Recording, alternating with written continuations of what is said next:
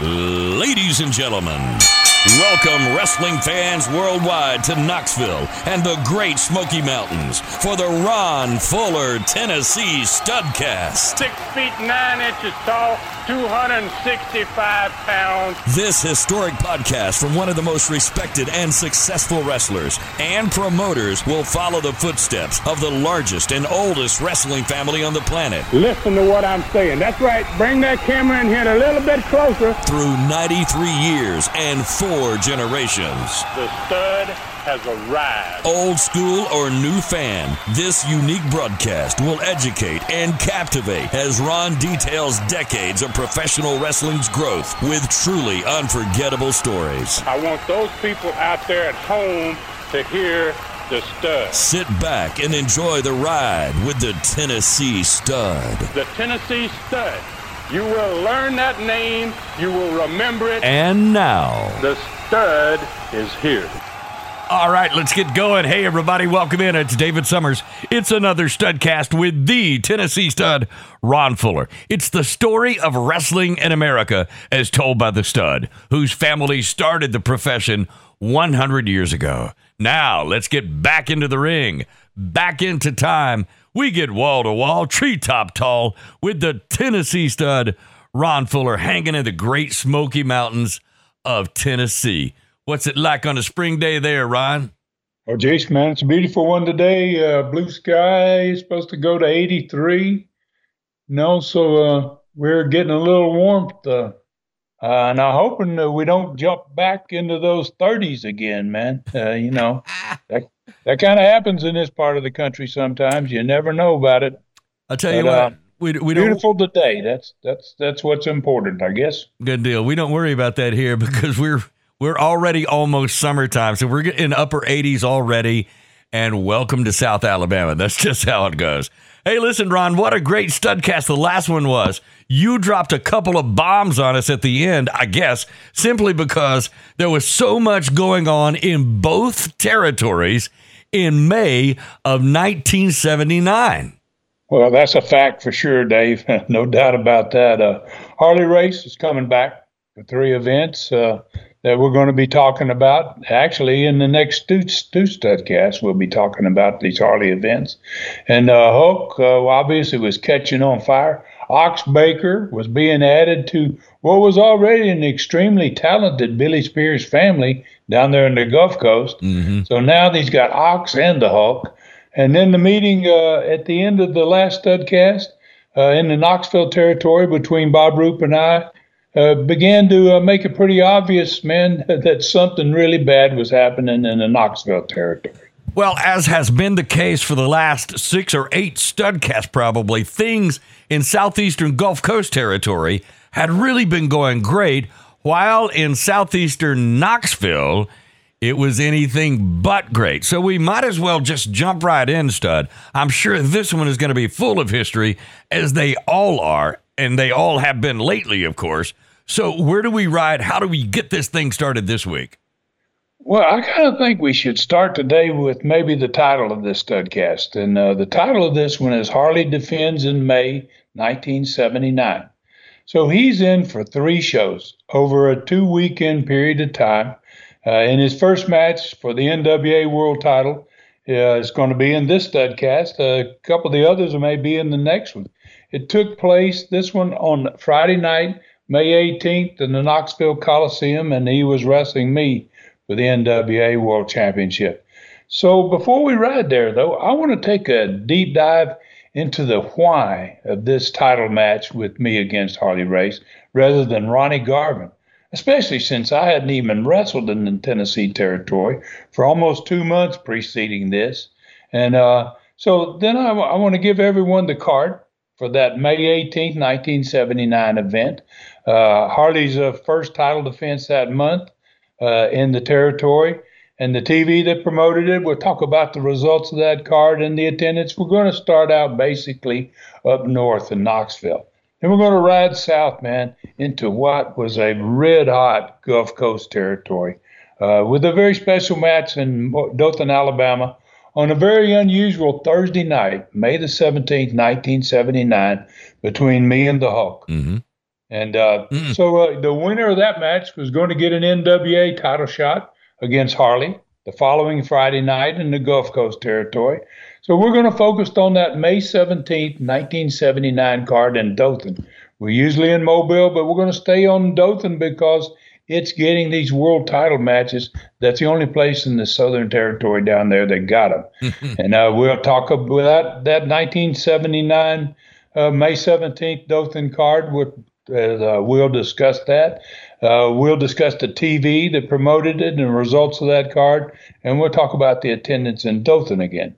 And then hopefully we're going to have time for a learning tree question this week. Well, obviously, it sounds like you've got this thing loaded down and packed to the gills as we get on the road big time. So you were wrestling against the Hulk in Dothan to see who was going to wrestle Harley Race there for the NWA title the next week. Then you went 500 miles north the next night to Knoxville to wrestle Harley there for the world title too. So we will get to Knoxville for the NWA World title in this one. But first, I think you said you'd like to explain why you think Bob Roop wanted you to meet Harley Race rather than Ronnie Garvin, who was the Southeastern champion in the Knoxville territory. So you you want to start there, Stud? Uh, yeah, yeah, I think I think that's great. To, to do that properly, Dave, uh, I think we need to go back to the last studcast here. Uh, when we were talking about Bob Roop and knocking on my door, coming in and laying out all this list of grievances, uh, things that were going wrong, things that the wrestler didn't like, things that he didn't like. And he started off with the ticket sellers stealing money in both, not just the small cities, but at the Coliseum. And, uh, and I was very sure that that was not the case in the smaller cities because – I had Mac McMurray, man, who I was extremely trusted him, and he was in charge of handling ticket sales in all those smaller cities. Did a great job. He had two great ladies that were very honest people. I knew there was nothing to that. And as far as the Coliseum ticket sellers stealing money, uh, I let uh, Roop know that my company had never sold the first ticket at a Coliseum show, nor had any other event that ever booked that building the Coliseum had the sole rights to sell every ticket and was bonded by the city to prove the accuracy of their count. If you if you didn't like what you thought you saw, you know they they'd uh, they, the city would would stand for it. Being honest. So uh, you know when I told him that, uh, you know Roop was kind of dumbfounded, man. Uh, he wasn't expecting an explanation that good, I don't think. Uh, and then and then he he kind of fumbled on to the next subject uh, about the wrestlers, you know, and uh, being angry about their payoffs, being less than what they should be. So, you know, I answered that with the fact that that I got a weekly account of the houses for every event and business had fallen off in all the cities. He knew that. He, I didn't have to convince him of that. And uh, so, and then I said, you know, the wrestlers' payoffs are based upon the size of the crowds. And uh, Bob, only a good booker can change the size of the crowds. I mean, so if the if the wrestlers are going to get paid more and uh, and make more money, uh, that's going to be based upon your performance. and uh, and again, he dropped that subject, and he went to the strangest subject of all in this conversation that we oh had. Oh he insisted that I wrestle Harley Race in both of Harley's Knoxville bookings. Uh, that meant that I was going to wrestle Harley Race twice in seven days. Once on a Friday night, May the 18th, and come back on the following Thursday on May the 24th. God, did did Roop think was, this was your first rodeo? I don't, that's just crazy. I remember this brief discussion from last week. So let's start with the first part. Why would he suggest the ticket sellers sellers were stealing and the payoffs were lower than they should be? If that wasn't the case, what we, what was he drumming up? Well, that, that's exactly what I asked myself, man. Uh, when when he brought this up, you know, uh, and and I still had no idea what was going on. Obviously, behind closed doors in in my own territory, I didn't know what was coming, and uh, that there was a lot of uh, activity going on that was going to change my life, man, big time. And at this point, in May of 1979, after breaking down the, lock, the last Knoxville cards in the last few studcasts, I've been doing that every studcast and explaining how poorly each of those cards were booked, going match by match. I honestly believe Roop couldn't be that dumb, you know, like you said. and, and I thought he was intentionally trying to get himself fired. So, you know, so, and looking back now, you know, I think he, uh, Ronnie Garvin at this point, Bob Orton Jr., Ron Wright, the great Malenko, uh, whose real name was Larry Simon, they were already planning this at this point to try and get the entire crew on board to take over Southeastern Wrestling. And if they could get them all, or as many as possible, to leave the territory, and then to, to join their company, it'd leave me with few or maybe even no wrestlers. I mean, they would it would be easy if they could get that done. So uh, then their chances of making a successful takeover would have been much greater. So my guess is at this point in this studcast, and we're only three weeks away from the split uh, and uh, the war actually beginning. Uh, Bob Roop uh, had already had private conversations, I think, at this point, with many of the crew individually about their plans. I don't think he set them all down. I think he went to them one at a time, depending on who he thought might be uh, willing to hear this conversation and not come running to me with it. Uh, so he he was he was getting the ball rolling on this takeover, and and I'm sure his complaint to me about the wrestlers being upset about the bad playoffs, the bad payoffs, that wasn't true. Uh, he probably put that idea that they were getting these bad payoffs into their heads to intentionally start a problem, you know. So it was a good excuse for him to use because uh, he wanted to. If you wanted to create a problem in your crew, that's the best place to start. Is man, get them complaining about the money. So there was always thoughts of that kind uh, among wrestlers in many territories, especially those territories that were known for not paying their wrestlers what they had coming. There was a lot of territories where wrestlers always thought they were getting cheated. But uh, that was a difficult sale for him in Southeastern because no one made that claim there. I mean, we had we were famous for good payoffs, so we didn't have that problem.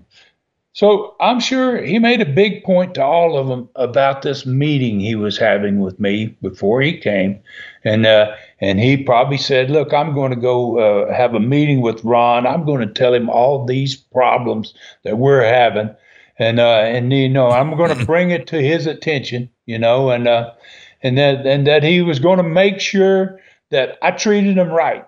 I can just hear him say, you know, I'm going to make sure that he does the right thing with you guys, and uh, and if I didn't, uh, you know. Uh, there would be, he said, you know, he would have probably said, and if he don't make it right, guys, there's another option here for you right? Right. So I imagine he went back to them immediately after after the meeting with me and said, uh, "I didn't believe any of it, and and uh, especially about the stealing of the ticket sales, and uh, and I didn't owe any of them any money." wow, it just gets worse and worse. It seems like the hole he's digging, he's just he just keeps going. What a conniving, horrible person he was. So why would he? Why would why would he possibly want to suggest you take both of the two up and coming back to back Harley Race matches, especially after you're being out of the tor- territory for almost two months? So why not give them both, or at least one of them, to Ronnie Garvin? As we said, I think he was the champion in southeastern Knoxville. Yeah. So well, yeah, I know the answer to that one because I heard it, man, uh, from the guys in the Roop crew after the split came. Most of those guys in the territory stayed with me. And then they told me a lot of things that had been mentioned at this point. And when they decided to stay with Southeastern, you know, he had insisted that I take both matches, uh, saying Ronnie Garvin. His his excuse was in this conversation that we had that Ronnie Garvin had said he wanted to see if I could put as many asses in the seats as he had the last two times Harley came in the territory and he wrestled me. so you know the wrestlers that stayed with Southeastern told me uh, he also said to them in this conversation about this, uh, you know, about this Ronnie Garvin and me wrestling both both of the te- matches with uh, Harley, he said that my ego was so huge that I demanded to get both matches. And I told him that I didn't care what the attendance was or what the wrestlers got paid. so, you know, he went and told them that. I mean, you know, he was pulling out all the stops, man. He, he they wow. were ready to try to take this thing over, yeah. and he thought, man, if I can just get a big portion of this crew to go with us, uh, with this thing will be easy. So, in addition to that, I think Roop wanted, and I really think he expected, that both of the crowds for these Harley matches with me were going to be extremely small. And uh, then he would also have the ability then to say to the crew, I told you so. You know, his ego cost us all money. And now look at your payoffs. All right, that's crazy because listen, you at one point southeastern Knoxville is doing so well. People were begging to come to your territory because word gets out among wrestlers. What what was it you always would say? Tell a uh, telephone, telegraph, tell a wrestler because yeah. because the wrestlers were saying, "Dude, Ron is taking care of us in Knoxville. The payouts were incredible, and especially compared to any other territory. That's wow, that is crazy."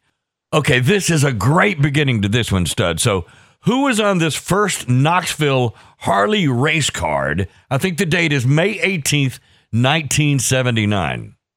Right. It's one of the first of the two matches uh, in seven days with Harley raced. And, uh, and this card was a very good one, Dave. I mean, it had seven matches on it. Uh, Terry Gibbs opened it up against Mr. Fuji, who was managed by Ron Wright. Mike Graham from the Florida Territory came in uh, and defended his United States Junior Heavyweight Championship belt against Kevin Sullivan, uh, the Southern Heavyweight Champion, who was now in the Memphis territory. My one of my stars, the Mongolian Stomper, came home to defend against Ken Lucas. The Continental Wrestling Association champion, Thunderbolt Patterson, defended against the Great Malenko. Southeastern Tag Champions, Bob Roop and Bob Orton Jr defended against Crusher Blackwell and Dean Ho. The Southeastern Championship was on the line. Ronnie Garvin defending against a big time talent who was making his first appearance ever in Southeastern, a Russian named Alexei Smirnov. Uh, the main event was for the NWA World Title. Harley Race defending against me. All right, that is a spectacular card. Six championship matches. Must have been a really good TV to promote this. So, who did you have on the TV? Well, just about everybody on the card was on the TV, to be honest with you. Uh, because it was a rating period month, uh, this TV opened with a championship match. The very first match on this one was a championship match. And it was the Continental Wrestling Association champion, Thunderbolt Patterson, defending his belt on TV against a very unpopular heel, a kid named Larry Cheatham that had cut my caused my brother to get his head cut bald uh, uh, a couple years back, and uh, he was kind of back in the territory. In fact, my brother had beat him, I think, on the last show. So uh, Larry Cheatham got a shot at uh, Thunderbolt Patterson's Continental Wrestling Association uh, championship, championship right on television. the great Malenko, who was going to be wrestling against Thunderbolt Patterson on the next card, he joined Les at the set and he watched his upcoming opponent. And uh, as always, Boris bragged that he was going to win one of the few titles he had never held. This is it, man. I'm to now be the be the Continental Wrestling champion. So uh, then uh, Les said, Patterson, uh, while all this is going on and the Malenko's doing his thing, he said Patterson, man, showed off his unique wrestling style, which he really had. He was really unique, I tell you it was unreal to watch Thunderbolt. You never knew what was going to happen. And uh, he said that uh, Patterson uh, capped it off, man, with a big win uh, while Boris is bragging about he's going to win the belt. He said uh, it didn't look like he was going to have any chance to beat Patterson. So uh, then the great Malenko, you know, then the second TV segment featured a new tag team combination that really got the studio up, man, into it. Uh, Les said uh, Crusher Blackwell and Dean Ho entered the studio to a big roar. I was down south, TV in uh, the Gulf Coast territory, so I didn't get to see this, but Les and I always talked about it. He said Bob Roop and Bob Orton Jr. came to the set uh, with him during the match. They brought their Southeastern tag belts. And uh, Les said he reminded them that they had not defended their belts in the last four weeks, and that uh, the reason they were defending them now because you guys, if you don't defend them on this card, you got to give up the titles. so, so they were kind of in a in a spot to where uh, they had to, to defend their championship. Then, uh, then they claimed, uh, you know, they, they got upset, upset about uh, this being, uh, you know, their first title defense of the month, uh, and it and it was against a loser like Crusher Blackwell. I mean, they can't. How does he get into this match, right? So, so Crusher and Dean Ho, they paid no attention to the to what was going on to the set. They both were in the ring, and uh, that 450, 400 pound plus Crusher Blackwell he jumped off the top rope on a kid, man. Uh, Les said it looked like a guy went through the mat, disappeared, you know, uh, and that uh, finished that match. So uh, it left by you know, Roop and Orton sitting there watching that, and I don't think they felt too good about the possibility of having that done to them. Then the personality profile was all about the NWA World Title match with me against Harley. Uh, this TV that we're talking about today was uh, recorded on Saturday, May the 12th. Uh, three days prior to this TV, I was in the Gulf Coast Territory down in Mobile, the Expo Hall, and uh, I recorded an interview in the dressing room that night, which was May the 9th, 1979. And I recorded my thoughts about Harley Race and about this upcoming NWA World Title match. I sent it out uh, FedEx the next morning to the Knoxville TV station. And on that same day that I was recording in Mobile, Harley Race was in St. Louis in the National Wrestling Alliance office of President Sam Muchnick. And Harley recorded his interview uh, about the upcoming match in Knoxville, and he sent it out to the Knoxville TV station uh, that same day. Wow. So Les Thatcher, three days later, uh, he played these two interviews in the personality profile from uh, both of the contestants in the NWA championship match. Uh, then, uh, then those two uh, interviews were cut, strangely enough, 700 miles apart. Me down on the Gulf Coast, Harley in St. Louis. Uh, there was the same prediction basically from both of us in the interviews. Uh, Les said, uh, Harley said pretty much the same thing I did, you know, and I said that this wasn't going to be a normal world title match that I was not going to be, uh, you know, it wasn't going to be a time limit draw and last 60 minutes. It was probably going to be a nasty, probably a bloody match that was going to show how we felt, how I felt about Harley. And Harley ended up making an interview that said kind of same thing. You know, I'm tired of this, Ron Fuller. You know, this is this ain't going to be pretty. So Les said it really set the stage, man, for a totally different world title match than any that we'd ever had in Knoxville before. Wow. What is it they say about great minds think alike? And listen, uh, the persona of Harley Race before Hulk Hogan, to me, the persona of the man was just incredible. Just to the presence of Harley Race. And, and I'm curious, how many world title matches in Knoxville had you been in with Harley Race before this one? Well, this was the third one. The first one was in April of 1977. It was the all time largest crowd ever for a sports event in the Coliseum, period. Before, or still there, still the record. Uh, the second time uh, was a year later in May of 1978. Both of those first two were 60 minute time limit draws.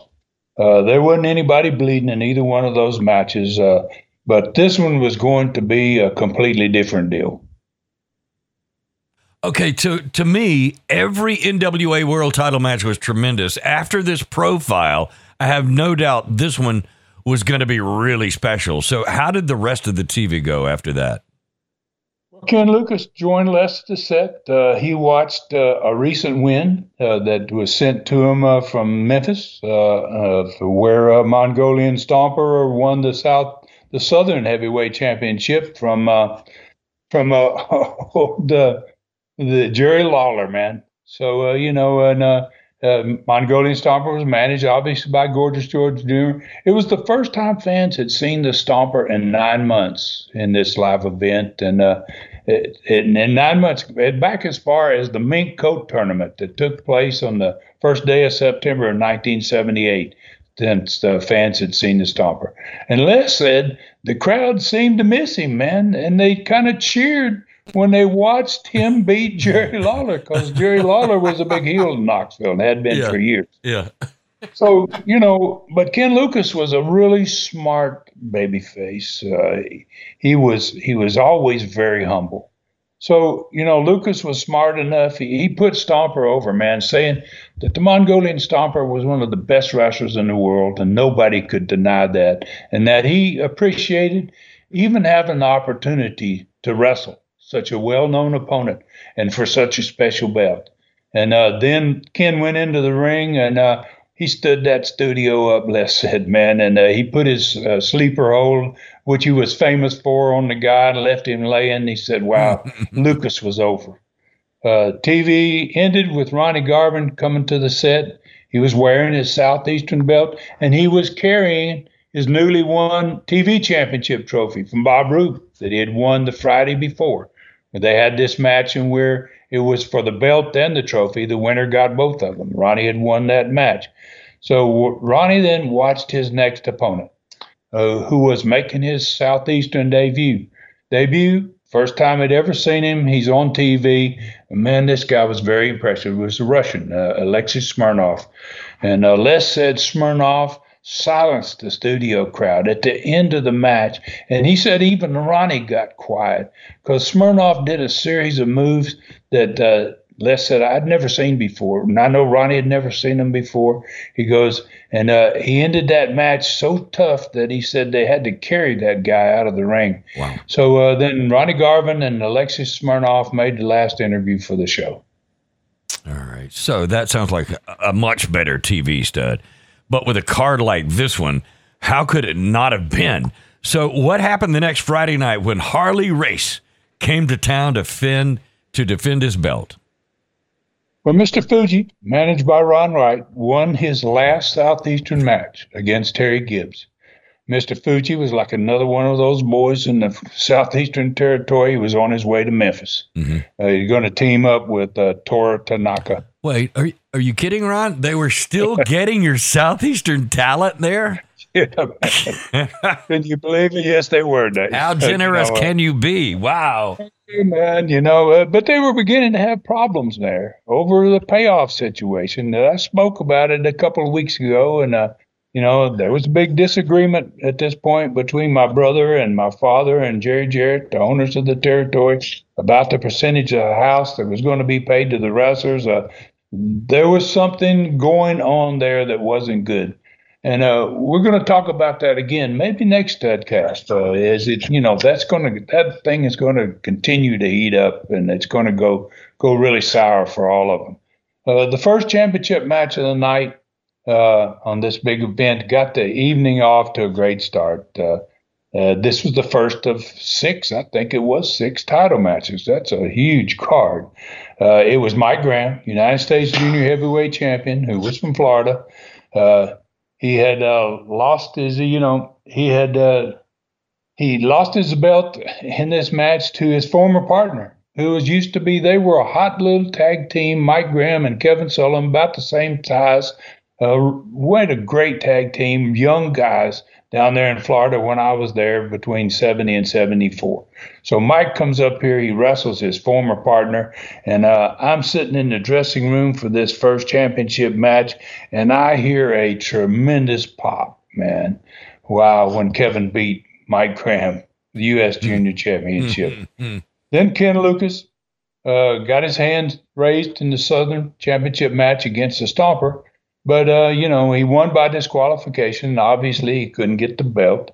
Thunderbolt Patterson retained his Continental Wrestling Association belt, uh, and uh, the great Malenko got disqualified in that match. So uh, that's how Patterson hung on to his belt.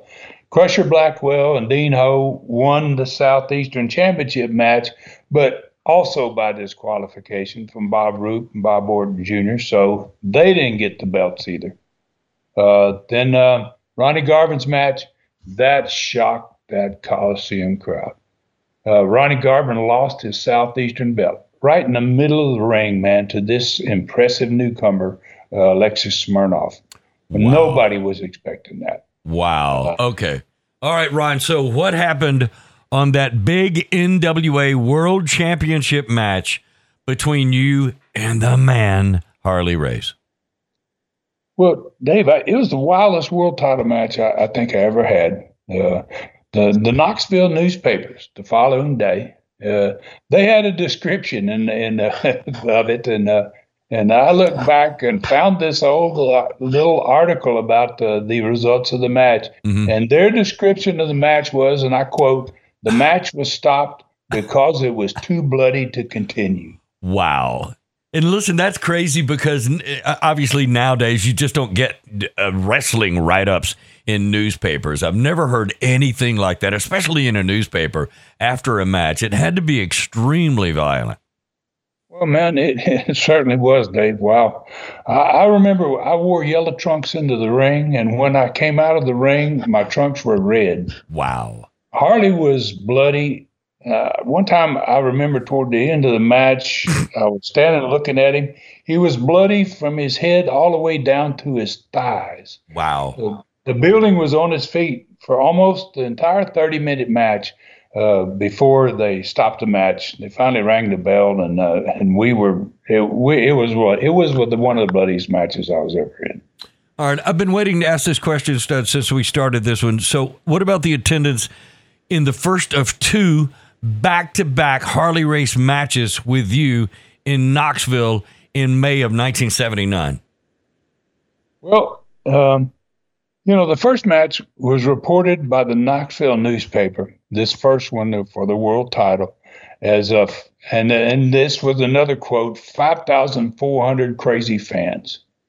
They said it was one of the largest crowds for a sporting event ever in the building's history. It was only about 200 short of that all time figure uh, in 1977.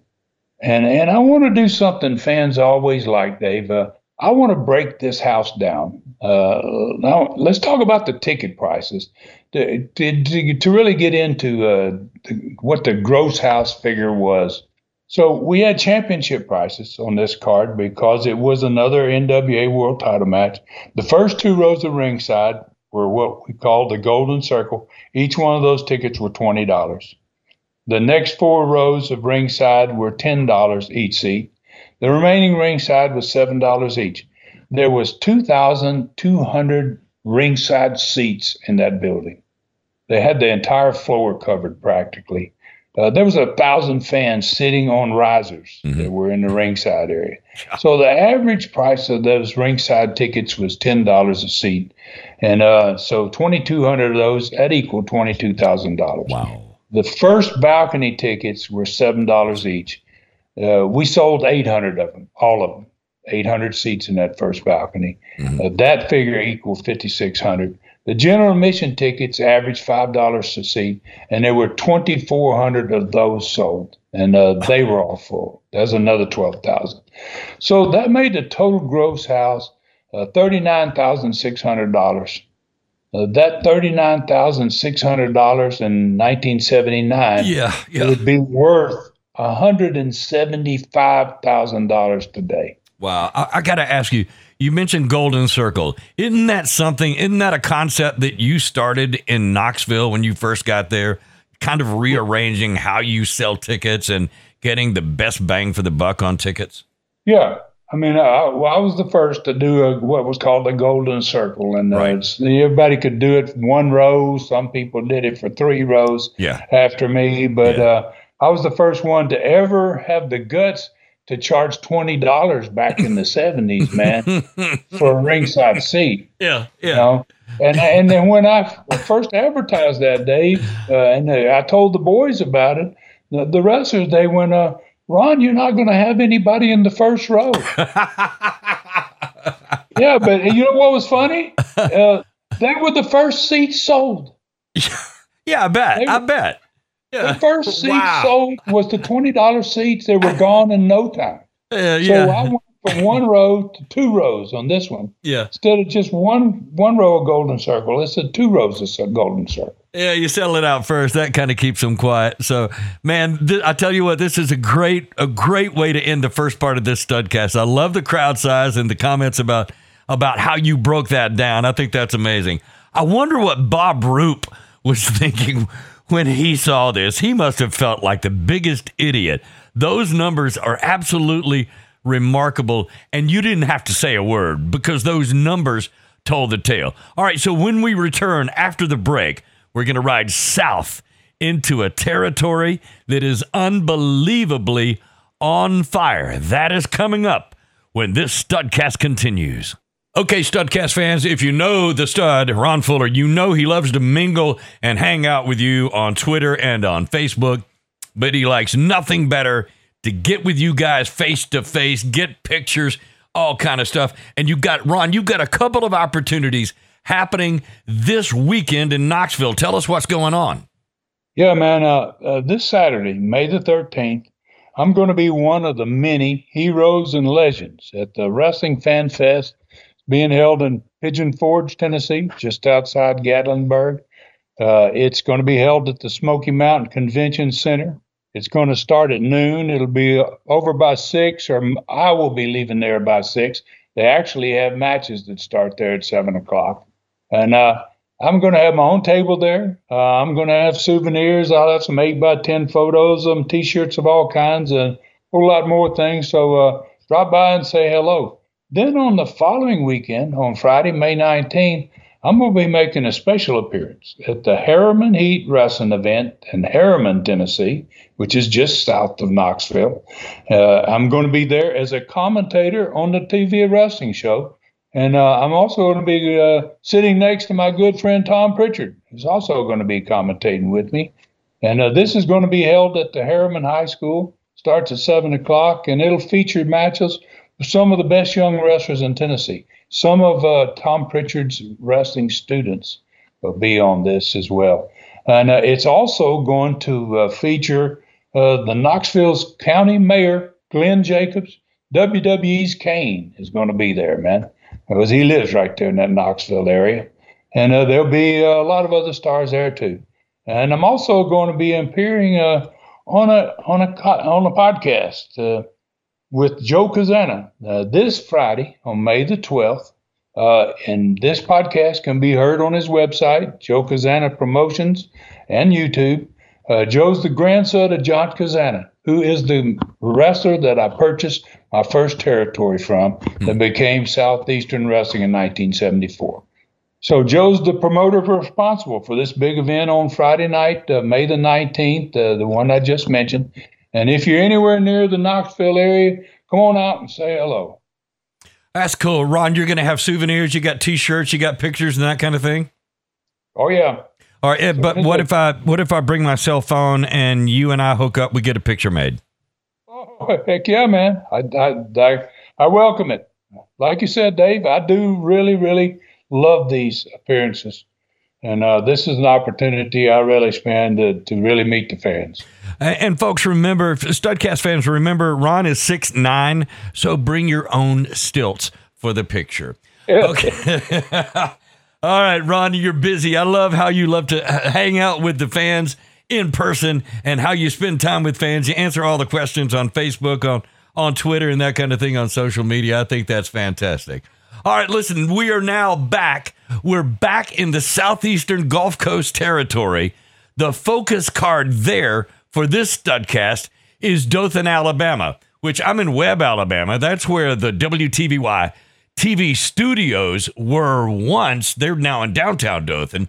So as the crow flies, I'm only about seven miles from Dothan, the same city that the first Andre and Hulk match actually took place. You might think, wait, well, no, wait, WrestleMania 3 in front of 93,000 in the Pontiac. No, that was not the first match by far. It was going to be the site. This was going to be the site of the only defense in May of 1975, 79, by the way, by Harley Race in that territory. So let's go over the card for Dothan, Alabama, what was once known as a hotbed of wrestling on a very unusual Thursday night, May 17th, 1979. Oh, man. Uh, and Dothan was a tremendous wrestling town. uh, wow. Uh, uh, every wrestler that ever went there loved that town, loved wrestling there. Some of the greatest fans on earth in Dothan, Alabama. Yeah. Uh, so it was the same card. Uh, this uh, this card on Thursday night, uh, May the seventeenth, was going to be the same card. Basically, it was in that was in Montgomery and Mobile, except for one match, and that match was going to be the main event. So uh, this uh, this card, uh, and it's before Harley comes there. Actually, uh, going to be Russ and Hulk to see who meets Harley. So on this card, the opening match was Terry Latham against Herb Calvert. Uh, Ricky Fields was facing off against Eddie Sullivan, who was managed by Billy Spears. Uh, for the Continental Wrestling Association Championship, Thunderbolt Patterson, same one we talked about earlier, was headed south. He was going to be defending against Ox Baker, managed by Billy Spears. The mm-hmm. Southeastern Tag Belts were on the line. The champions, the Samoans, managed by Billy Spears, we're defending against a new team down there in uh, southeastern Gulf Coast, the Wrestling Pros one and two. Uh, the southeastern title was at stake. Uh, champion Ron Slinker was against the Gladiator, managed by Billy Spears, and the main event in Montgomery and Mobile was a Texas death match between me and the Hulk. Mm. But in Dothan, uh, on that Thursday night, the match was for something much more important we were going against each other there, uh, but the winner got the shot at the following Friday night at the NWA World Heavyweight Champion Harley Race. Wow, that is an incredible card in all three of the Gulf, Gulf Coast major cities. But obviously, Dothan's match between you and the Hulk had a bigger prize for the winner. So, how about the Southeastern Gulf Coast TV, May 12th, 1979? Dothan TV was always very exciting. Well, this one opened with the introduction of the Continental Wrestling Association uh, champion, Thunderbolt Patterson. Uh, and it actually came right out of the introduction with the wrestlers locking up the old, uh, uh the great, in, great intro to our wrestling show way back in the day.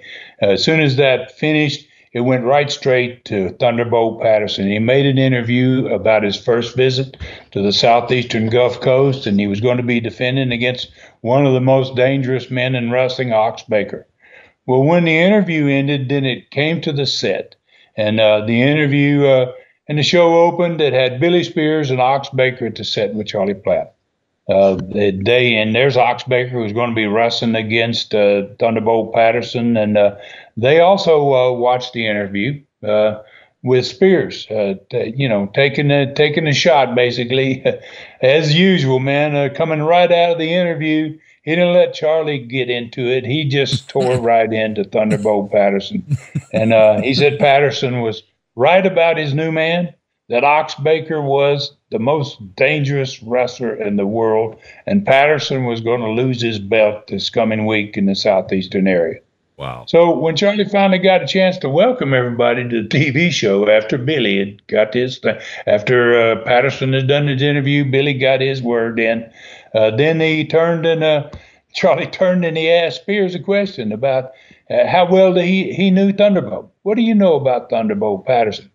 Well, Spears, you know, being the ass he always was, you know, he, he didn't even answer. He just got up and took Ox to the ring. Ox was in the first match on the show. Mm-hmm. Uh, first time fans had ever seen Ox wrestle, and he was on TV.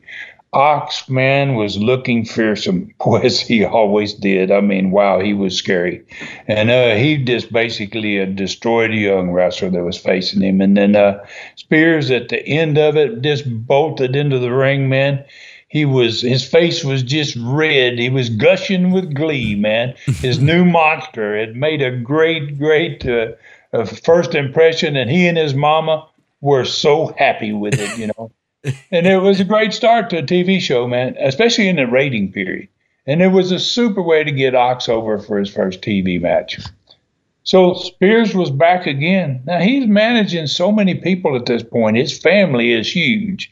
So uh, he's back at again the opening of the second TV segment, and this time he had his giant Samoans with him, their tag team belts, uh, and in the ring was a new team at the Southeastern. Uh, one of these guys were was a new to him. Uh, man, he was a very popular wrestler there, the wrestling pro. But the pro had found himself a partner, had a white mask on, white outfit, looked just like the original pro, hmm. and uh, they were going to be uh, and they were introduced as the Wrestling Pros one and two. Hmm. They're going to be going up against the Samoans. So the studio was kind of blown away, man, with this surprise appearance of the second uh, Wrestling Pro. And, uh, you wow. know, they gave the new team a big ovation, and Spears is at the set uh, with his men. And obviously, again, as he always did, he tore into the masked man immediately. He asked uh, Charlie why they were already booked to wrestle his team for the belts. You know, he was upset that Southeastern would give an untested team, I think is the way he called it, an untested team a shot at his Samoans belts. Wow. You know? so, but the pro looked great, man. And uh, wow, they both of those guys did. They got a great win, man, for the first time on TV. Yeah, listen, I got to say, the wrestling pro was he was my favorite then. Leon, uh, the late Leon Tarzan Baxter, and we saw him a few years ago uh, before he passed away at, at, at one of the reunions. Leon Baxter, he had a suplex like anything I've ever seen. He would take them straight up and hold them there. And then, and the crowd, the anticipation was incredible. So he knew how, man, he knew how to electrify the crowd. Just an amazing personality and an even better wrestler. So, wow, that's uh, that's historical right there. All right, so this TV, you got it obviously off to a great start but the personality profile is always a good one. What'd you have there? Well, for the third week in a row, man, we were going to have to do two profiles in this show. Uh, and the reason for that was because Harley was going to wrestle in just one match in Dothan in that TV market alone. So the Montgomery and Mobile markets were going to have a different personality profile uh, in their shows, mm. uh, promoting their main event, which was going to be a Texas Death Match between me and the Hulk. But the Dothan market profile was going to promote the winner of the match between me and the Hulk getting the Harley Race uh, World Championship match. It's always uh, amazing. Weeks down the road. Yeah, that big main event was coming. So it's always amazing to me how you could weave this thing. It, it might sound a little complicated, but since the cards were not exactly the same, it must have been the, the only way to handle it. So, so how did you do the, those profiles that day? Well, because the Dothan market was where we did the show, and it was also, uh, you know, the where we had our TV crowds. We had people sitting there, and it was the only market that was going to get the Harley Race match. You know, uh, so we shot that Dothan profile live in front of the fans. Uh, I was sitting with Charlie, and uh, right beside uh, us was the, the bleachers full of fans, man. And uh, so this profile had two recorded interviews in it. Uh, one was with Billy Spears and the Hulk, uh, which we did earlier in the day before the fans ever got into the studio. The other was an interview from Harley Race that came from another city that he was in during the course of that week and had been sent to the TV station two days earlier. So, um, so you know, here's where the, how how this was done. Uh, the Dothan market, the personality was done there. Mm-hmm. Uh, I got a big hand, obviously, from the studio audience because they're all there and they see it. And uh, when Charlie introduced the profile uh, and talked just briefly about the importance of this upcoming match between me and the Hulk to see who was going to get the NWA World Championship match on Friday, May the 25th, 13 days after the profile. Uh, bef- as soon as he finished that, he threw it right straight to the director, uh, who shot right straight into Billy Spears and the Hulk uh, interview about this match, the upcoming match. And then Billy Spears uh, appeared in an empty studio. Obviously, like I said, the, the, nobody was in it, accompanied by the Hulk, and he pushed the fact that his Hulk was going to be the man to beat not just me uh, and win the shot at the world champion, but the man that the following Friday night after that was going to win the world championship. And uh, then when that was over, Charlie threw it to the NWA champion Harley Race for his comments. Harley, as usual, as, as always, basically, uh, didn't give a damn who won the match because he was the baddest man on God's green earth. Got that right. it didn't make no difference to him which one of them, uh, which one of us won. Wow. So uh, I finished up with my comments and, and I spoke a little bit about the history of my family and how precious every world championship match was, man, and uh, and what it would mean to me and my family if I were to win that match and become a world heavyweight champion. All right, so a second profile. How did that go? The one that you did in the empty studio after the TV was done, I assume. Well, it was a simple one. Uh, the and it was exactly the same length as the other profile because it had to fit into that slot exactly. And uh, so again, I was on the profile set with Charlie for this one. Uh, and in this one, he threw it to Billy Spears and the Hulk again, as he'd done before. But this was going to be a different main event. Spears didn't talk about the upcoming Texas Death Match uh, because we weren't going to be in that. Uh, his interview was all about the fact that uh, we had a match between me and the Hulk, and the winner of that was going to get a shot at Harley Race. So uh, uh, it was a it was quite a quite a little deal, and then I got my opportunity to say what I wanted to say after. All right, so it always amazes me to hear how these things were done. So, so who was in the next segment on the TV show? Well, the Gladiator, managed by Billy Spears, was headed into the ring, and and he was also headed for his first shot at the Southeastern title. There was a new Southeastern champion at this point. It was Ron Slinker. He had beaten David Schultz in a loser leaves Southeastern match. David Schultz was gone from the territory. Gladiator gets his first shot ever at the Southeastern champion uh, championship and the champion, uh, Ron Slinker. Slinker's uh, belt and all, man, joined Charlie at the set as a gladiator, got another win on TV. Uh, Dick Steinborn was a tremendous wrestler. He was always fun to watch wow, he could really go. Uh, the last TV match was the Hulk, managed by Billy Spears. I was at the set with Charlie, and uh, I got to make some comments uh, on that match, and uh, and then uh, the show had opened and closed. When you think about it, this is says a great deal about what Billy Spears had going on at this point. This TV show opened up with Ox Baker, Billy Spears' man, and closed with the Hulk. Wow. Billy Spears' man. All right, a really great TV show. So, what happened Dothan, Alabama on Thursday night, May 17th, 1979, in the legendary Houston County Farm Center? Uh, Terry Letton beat Herb Calvert. Ricky Fields won over Eddie Sullivan, was managed by Billy Spears. In the Continental Wrestling Association Championship match, Thunderbolt Patterson won by disqualification over Ox Baker, managed by Billy Spears, obviously. Southeastern Tag Championship match between the champion Samoans, managed by Billy Spears, uh, was won by the Samoans against the Wrestling Pros 1 and 2. Mm-hmm. Ron Slinker won the Southeastern title match by disqualification over the Gladiator, managed by Billy Spears.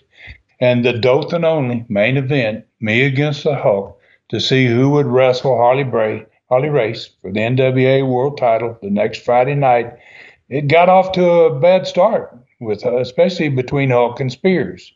Uh, Spears had a had the announcer called the Hulk Sterling the Hulk Golden again. Uh, Terry Terry Terry didn't like it. He went to the announcer. He made him announce him again as Terry the Hulk Boulder. And then the two of them had a long argument outside the ring. Hulk and, Hulk was really upset with Spears. And finally, Hulk made Spears go back to the dressing room during wow. the match. Wow. The crowd wow. loved it. Wow. He forced him. He okay. said, Get your butt out of here. Get out of here. so Spears did he didn't he didn't give him any mouth. He went straight to the dressing room. And uh, wow, like I said, the crowd loved it. They, so uh, you know, Hulk got off to a little bit of a cheer right off the bat. So Uh, on the end of this match, though, uh, you know, uh, it was me and Hulk, and we'd been going to get at it, I guess, probably for 30 minutes, and and uh, I collided with the referee, and the referee went down really hard, and I went down too, and then Hulk picked me up, and he put me in his bear hug. Uh, gosh, the building was going crazy at that point, uh, but the referee wasn't able, he wasn't up yet, so mm. Hulk had to drop me from the bear hug, and he went to help get the referee back on his feet. About that time, Billy Spears comes back to ringside. And he's got something on his fist, you know, and uh, and the Hulk goes back and puts me in the bear hug, but uh, referee's still down, and Spears jumps on the apron and he motions for the Hulk to bring me over to where he was. Whoa. You know? Mm-hmm. And then when he got the Hulk got me there, he's got me in the bear hug. He, I'm beat basically. Yeah. You know, he says, you know, throw him down, put him in a full Nelson. I want to hit him. I want to hit him.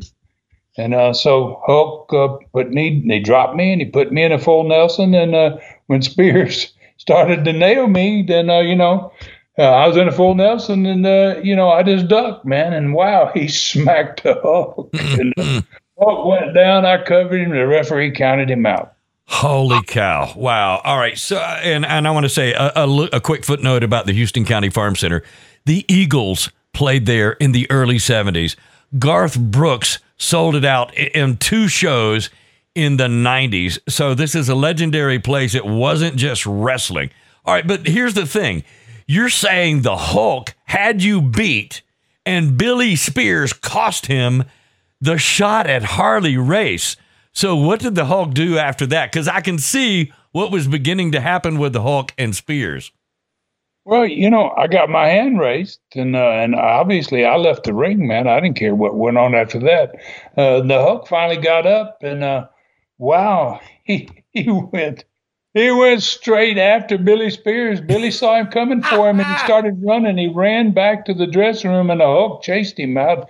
I don't know what happened in the dressing room, but while that building was standing up to see Hulk go after him, and Billy Spears, I never saw him run so fast, man. That's a crazy ending to that match. Okay, so it makes me wonder what was coming next. So, what about the attendance on that rare Thursday night card? Well, Dothan was on fire, man. Uh, you know, it, that had started basically a couple weeks earlier when Andre wrestled the Hulk. Yeah. And that massive crowd, man, 6,000 in there, I think is what the figure was. And mm-hmm. the building's built for five, you know. But on this crowd, this is a Thursday night, we had 5,000 people in that building.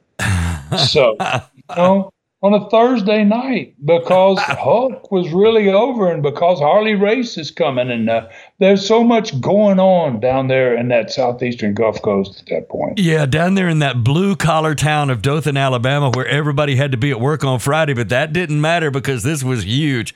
All right, so this has been another another eye-opening studcast, Ron.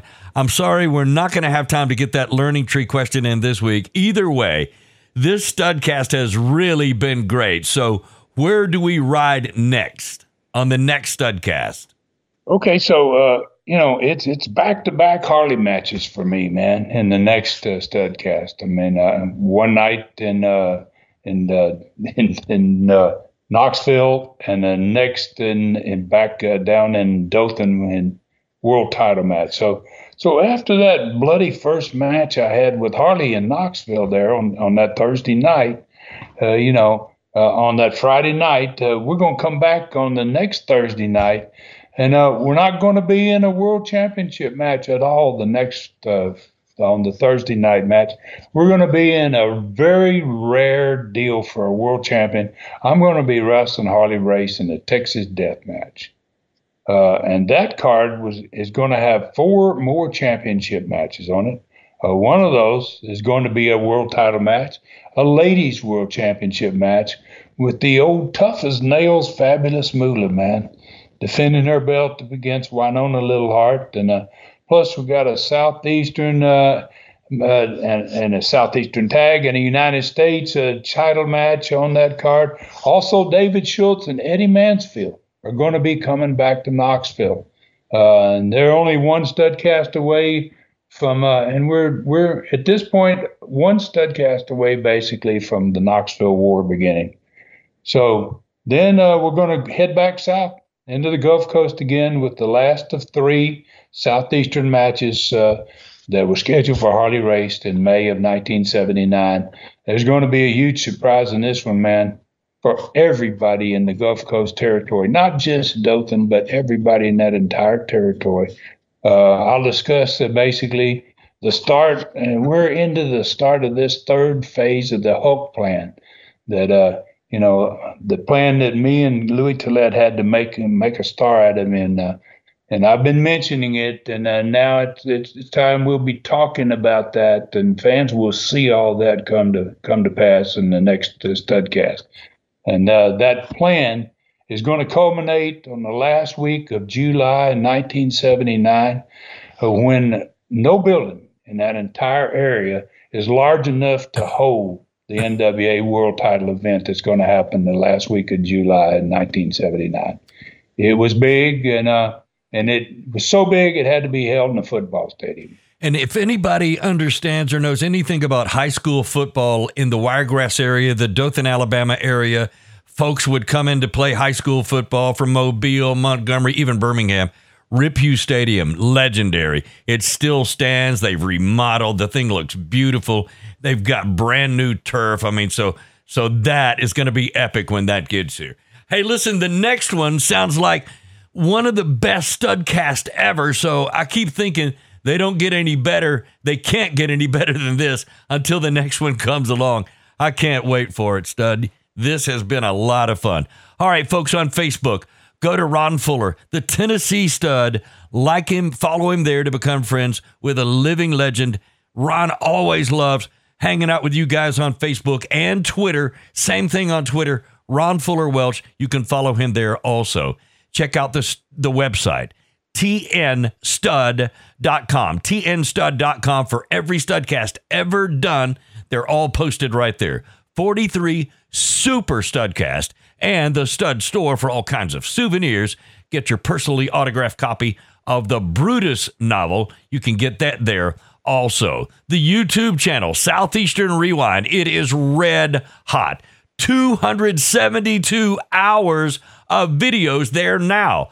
The last 77 Studcast, 52 stud stories, 34 short rides with the stud, and four Ask the Stud question and answer shows. And number five is coming May 20th. So don't don't forget to put that on your calendar. Subscribe now. YouTube Southeastern Rewind. YouTube Southeastern Rewind. That, of course, is the gateway to ClassicContinentalWrestling.com, the Stud's tremendous streaming channel. There are now more than 250 hours of classic wrestling entertainment. Gulf Coast, Southeastern, Continental, and USA TV shows, all in the order which they were recorded. ClassicContinentalWrestling.com. Plus 19 chapters of Ron's audio version of his best selling Lion novel. Ron, you're still voicing that, right? Yes. And even Yes, doing even doing character voices in this thing. Brutus, six stars of the sport, four superstars of the past, and documentaries with something new every day. You got to check this out. It's only $4.99 per month, or boom, knock it out one time, $39.99 per year, plus the free one week trial is still available. That is ClassicContinentalWrestling.com. It is the best deal in wrestling. All right, Stud, I know you got some final words for us. Well, man, uh, just a big thank you to all of the fans that we have out there listening, man, uh, to uh, these unique historical podcasts that, that I do. And, uh, and I want to pass along the word to others. Uh, uh, you know, if, if, if, if you fans like what we do, uh, tell your friends about us and uh, please take care of yourselves and others and may God bless us all. For Ron Fuller in the Great Smoky Mountains, I'm David Summers saying thank you for listening. Find me at David Summers Productions at gmail.com. This studcast is a David Summers production for Tennessee Stud, LLC. Thanks for joining us today for this historic Studcast. The true story continues next week. So full Nelson your friends and point them in our direction for another ride with the Tennessee Stud. One, two, three. This is David Summers saying so long from the Great Smoky Mountains.